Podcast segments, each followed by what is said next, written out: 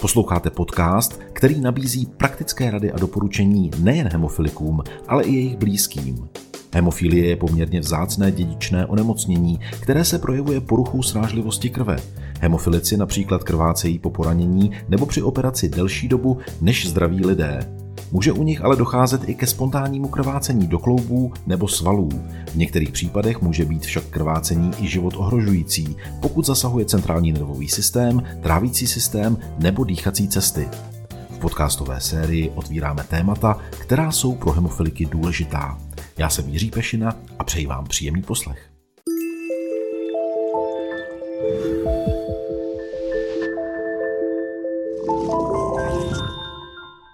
Hezký den. V cyklu Tohle můžeš a neb Jak heknout hemofílii se dnes budeme věnovat stravování při omezené hybnosti u hemofiliků. Mým hostem je dnes vedoucí obezitologického centra při Všeobecné fakultní nemocnice v Praze a současně předseda České společnosti tělovýchovného lékařství, pan profesor Martin Matoulek. Martine, vítej. Hezký den. Hemofilie to je sice nevyléčitelné onemocnění, ale při dnešních moderních možnostech léčby a za pomoci různých podpůrných metod při rehabilitaci, cvičení a při vhodném stravování se to onemocnění dá udržet poměrně dobře pod kontrolou. A když jsem zmiňoval stravování, tak já vím, že ty jsi opravdu odborník na stravování, diety, obezitologii, tělovýchovu. Pověz mi, jaké jsou vlastně taková stravovací doporučení pro pacienty, kteří mají hemofílii? Jsou tam nějaké rozdíly oproti zdravým lidem? Já moc děkuji za ty pochvaly. Odborník na jídlo jsem, protože ho mám rád. A e, určitě je hned na začátku je třeba říct, že to, že nám jídlo chutná a našim pacientům vůbec není špatně. A moc hezky, e, moc hezky si to uved. Hemofilie je dneska léčitelný onemocnění. V podstatě ty hemofilici od dětství se moc neliší od běžné populace a ten život můžou žít úplně jinak než ty hemofilici, kteří mi dneska 50, 60 let, s kterými se setkáváme i v našich ambulancích, kteří přicházejí eh, s omezenou hybností, s pár kilogramy nebo desítkami kilogramů navíc a tam to občas bývá složité. A pak je to, jsou to zásady redukční diety a samozřejmě navýšení pohybu, tak jak to dovolí ten pohybový aparát. Takže vždycky platí to základní pravidlo fyziky, že příjem a výdej energie by měl zůstat v rovnováze, tak aby člověk nepřibíral. Ono samozřejmě platí. E, problém je, že každý máme ten metabolismus trošku jiný a někteří geneticky disponovaní jedinci e, prostě se dokážou přizpůsobit té dietě, adaptovat se na nízký příjem a stejně tak ten pohyb není u nich, u nich tak efektivní, protože zase velmi rychle ten organismus zapomene, že se, hýb, že se hýbal a klesne ten, ta pozátěžová termogeneza, vlastně se prudce sníží. A pak samozřejmě naše jídlo ovlivňuje chuť a hlad a to jsou dva, rozdíl, dva rozdílné pojmy, které ovlivňují celý e, náš život. Co se týká složení stravy, existují zde nějaká doporučení, co by třeba hemofilici měli konzumovat více, jestli by měli doplňovat nějaké minerály, vitamíny? Já bych opravdu, eh, ten problém je eh, v faktorech srážlivosti. Žádný jiný problém metabolismu tam není. To znamená, přistupujeme k tomu úplně stejně jako k jiným eh, pacientům s nadváhou a obezitou. A skutečně je důležité, aby měli zastoupeny všechny složky, a pokud budou chtít budovat sval a oni potřebují sval a potřebují pomocné svaly, které nahradí ty, které zatím třeba nemocným kloubem eh, postiženým eh, nefungují, tak potřebují kvalitní protein dnešní mladí hemofilici, kteří jsou v podstatě od narození dobře zaléčeni, tak už eh, z hlediska těch komplikací na tom nejsou tak jako jejich předchůdci, kteří ještě zažili dobu, kdy ta léčba opravdu byla na úplně jiné úrovni. A samozřejmě takové to spontánní krvácení do kloubů, pak eh, následné problémy, omezená hybnost, eh, to tam prostě je. Zaznamenává se obecně u hemofiliků větší sklon k obezitě právě třeba kvůli tomu, že mají menší možnosti pohyblivosti? Tak u těch, star, u těch starších to skutečně tu nadváhu a z omezení hybnosti nepochybně tam ten větší výskyt byl. Teď u těch mladých já čísla neznám, ale, ale vůbec nepředpokládám ten důvod, proč by eh, měli mít eh, horší podmínky než lidé bez homofilie, protože oni můžou běžné aktivity a možná přece trošku opatrnější na ty klouby být měli, takže bojové sporty a podobné, podobné by měly být spíš zapovězeny, ale jinak si myslím, že by rozdíl být neměl. Mhm. Když jsme u těch pohybových aktivit, bojové sporty, kontaktní sporty, ty asi vhodné nejsou. Ty jakožto opravdu specialista a odborník na tělovýchovnou medicínu, jaké sporty bys jim doporučil, nebo jaké aktivity, aktivity by si obecně hemofilikům doporučil? Já bych jim doporučil začněme klidně tou chůzí. Začněme chůzí eh, v přírodě, chůzí po kopcích. My teď i s našimi do prostoru důraznými dětmi organizujeme, dobýváme České středohoří, kdy pro ně může být eh, i s nějakým postiženým klubu třeba dostat se na říp, může být velký sportovní výkon a může mít eh, k tomu být i příjemný zážitek. Takže klidně to může být chůze, jízda na kole, a zvláště u těch dětí sledovat je udržet v kolektivu. Nevyčlenovat je a držet je v kolektivu. Protože mě teď třeba napadá to, co jsem objevil na různých diskuzních fórech mezi, mezi rodiči, že občas ještě přece jenom mývají strach, když mají doma eh, kluka z hemofilí, jestli ho vyloženě pustit mezi děti do kolektivu, jestli eh, se o něj víc bát, nebo, nebo vlastně jak, jak k němu přistupovat, kdy na jedné straně mu dopřát ty pohybové aktivity, na druhé straně eh, přece jenom jsou to rodiče a mají o dítě strach a vědí, že tam nějaké riziko zakrvácení přece jenom pořád existuje, i když ta léčba je dobře nastavená. Riziko existuje vždycky, a máme si říct, jaké jsou šance, když to dítě vyčlením z pohybové aktivity, vyčlením ho z kolektivu, tak ono nezažije příjemné zážitky s pohybem a s fyzickou zátěží a pak má mnohem horší prognózu životní, než to, než to riziko, že by zakrvácel, když budeme přiměřeně opatrný. A teď já bych si dovolil říct opravdu přiměřeně. Eh, a to dítě může být taky stigmatizovaný, může mít stres, začne zajídat, stranice, takže eh, co nejvíc by, by jsme měli se začlenovat a když si nevědí rady, tak to jsou tělovýchovní lékaři a my už to s nima probereme. Co vlastně dělá tělovýchovní lékař? Co můžete nabídnout, když se vámi přijde třeba teď konkrétně uh, rodič se svým dítětem, hemofilikem a řekne, tak pane doktore, poraďte nám. Tak tě, tělovýchovní lékařství uh, má vlastně několik větví. Jedna věc je samozřejmě péče o vrcholový a výkonnostní sportovce, nakonec i ty sportovní prohlídky, ale především dělám preskripci pacientům nemocným a oslabeným. To znamená, naše role je vlastně přede, předepisovat pohyb intenzitu, vče, úplně tréninkový, doslova do písmene tréninkový program pro různé skupiny pacientů. My víme, že fyzická zdatnost je klíčový parametr, který ovlivní prognózu a kvalitu života. Když jsem zdatný a mám sval, tak si můžu o svém životě rozhodovat. A to je role tělovýchovného lékaře, protože ty základní odbornosti na to dneska čas nemají. Onkologická centra jsou přetížená, kardiologická centra jsou přetížená, tak my se k tomu hlásíme. Já vím, že ono zpravidla takové to nejjednodušší, na co se člověk potřebuje zeptat, tak se na to stydí zeptat. Já se zeptám, když tedy opravdu ti rodiče mají doma malého pacienta s hemofilí, vyhledají toho tělovýchovného lékaře, skutečně se jim bude věnovat tak, aby zvážil individuálně ten zdravotní stav a pak třeba doporučil opravdu pohybové aktivity nebo možná i sport, tak, aby, řekněme, si ti rodiče nepřipadali, že obtěžují někde s něčím a, a zabírají místo pacientů, kteří jsou v mnohem horším stavu. No, zvláště chtějí sportovat aktivně, výkonnostně do, do oddílu, tak si myslím, že je velmi na místě vyhledat třeba na stránkách naší odborné společnosti tělovýchovného lékař, lékaře pediatra a jít se poradit. Proto si myslím, že je úplně klíčová věc, kde si ten tělovýchovný lékař by měl udělat čas, vysvětlit ty, ta rizika. My jsme schopní i zakomunikovat s těma hematology, ale, ale tam si myslím, že to má velký smysl.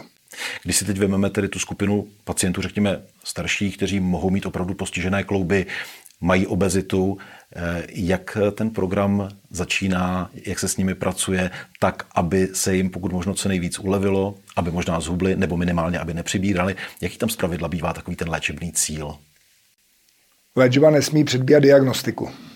To znamená, já musím poznat toho pacienta a musím začít monitorovat třeba jídlo, monitorovat současný pohyb. A teprve e, zda příjem potravy ovlivňuje spíš ten, ta hla, ten hlad, to je mm, vlastně objemová, objemový parametr, anebo chuť, což jsou nápadně často eh, jídla s vyšším obsahem cukru, tuků, protože eh, tuk je rozpouštědlo chuti, tak udělat takovou malou analýzu toho, té stravy. A teprve potom z ní se ukáže, jestli je potřeba spíš psycholog, protože chutě se ovlivňují částečně psychologicky, anebo spíš nutriční terapeut a samozřejmě k tomu potenciálně fyzioterapeut. A jsme dneska v době, kdy máme efektivní léky na hubnutí, to jsme nikdy neměli, takže eh, můžeme využít i u těchto pacientů efektivní léčbu a pomoci si s tím a není to špatně. Pojďme se o tom chvíli pobavit, aniž bychom jmenovali nějaké konkrétní preparáty. Jak takové léky, taková farmakoterapie funguje? Aby, abychom, řekněme, řekli, jak to funguje z hlediska lékaře, který, který doporučuje pacientům, řekněme, léky, které jsou eh, za, za ložené na evidence-based medicine, teda znamená máme, na nějakých důkazech. Máme v podstatě i mechanismy, tři mechanismy, na kterých jsou ty léky založeny. Jedny, takový historicky, nejstarší, ty blokují ve střevech enzym, který, který eh, umožňuje vstřebání tuků. Takže třetinu tuků nepustí, eh, nepustí do těla a udělá z toho nízkotučnou stravu. Do, naprosto dokonalý autoedukační efekt. Když sníte hodně tuku, tak to poznáte, že jdete častěji na záchod, někdy hodně rychle. Eh, ale nepůsobí nikde jinde ve střevě a tudíž má minimum nežádoucích účinků. Druhý, takový modernější lék, ten, to jsou dvě látky eh, v tom obsažený. Jedno takové malé antidepresivum, které se podává při léčbě závislosti na tabáku a, a při odvykání kouření se nepřibírá, ale paradoxně malinko hubné. Ta druhá účinná látka se dává alkoholikům a když to smícháte, tak největší efekt je, že se potom hubne. A to třeba na ty chutě a na, na, na, na takové věci funguje poměrně dobře.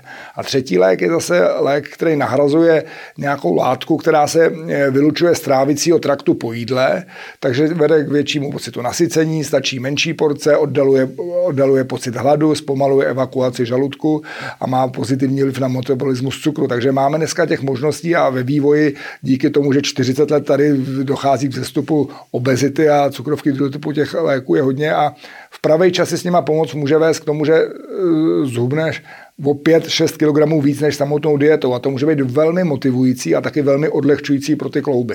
Jak poznat, kdy léky nasadit? Je to vhodné pro každého, kdo má nadváhu, nebo jsou tam nějaké limity a indikační kritéria? No, to se stává často chyba, že eh, ty léky ještě bych si dovolil, protože neplatí pojišťovna, takže eh, stojí od několika set po několik tisíc korun.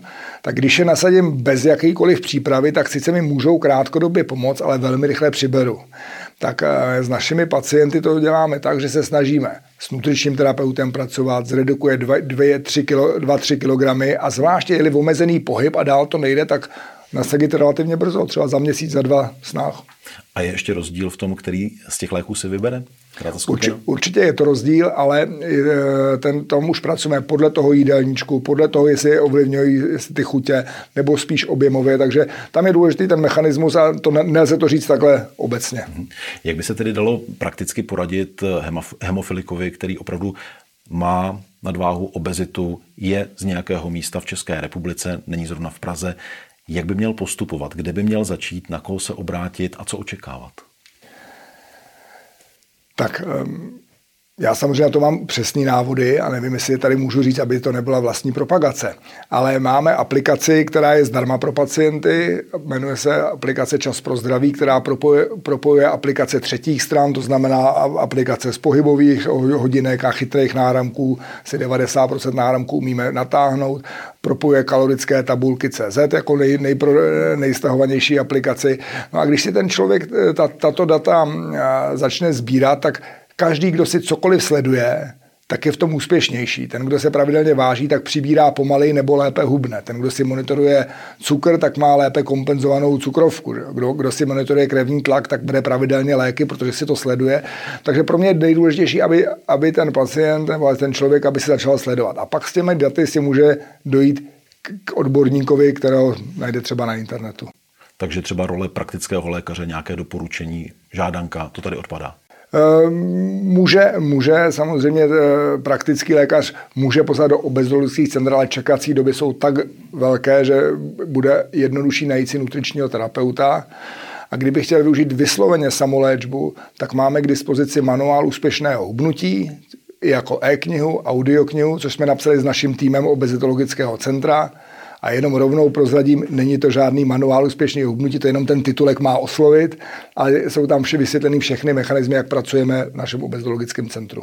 Já vím, že zrovna nedávno uh, si měl v péči skupinu hemofiliků.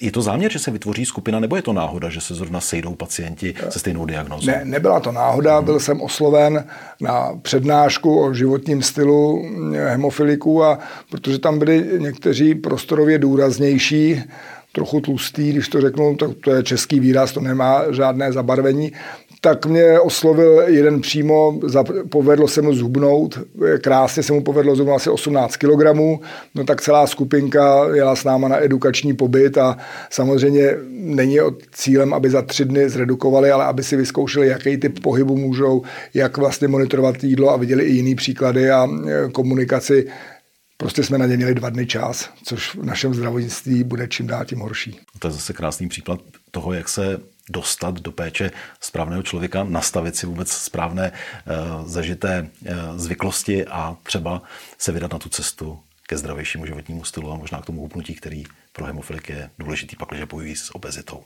Náš čas se naplnil. Mým hostem v pořadu Tohle můžeš a ne jak heknout hemofilii byl dnes vedoucí obezitologického centra a předseda České společnosti tělovýchovného lékařství profesor Martin Matoulek. Děkuji, že jsi přišel. Děkuji za pozvání.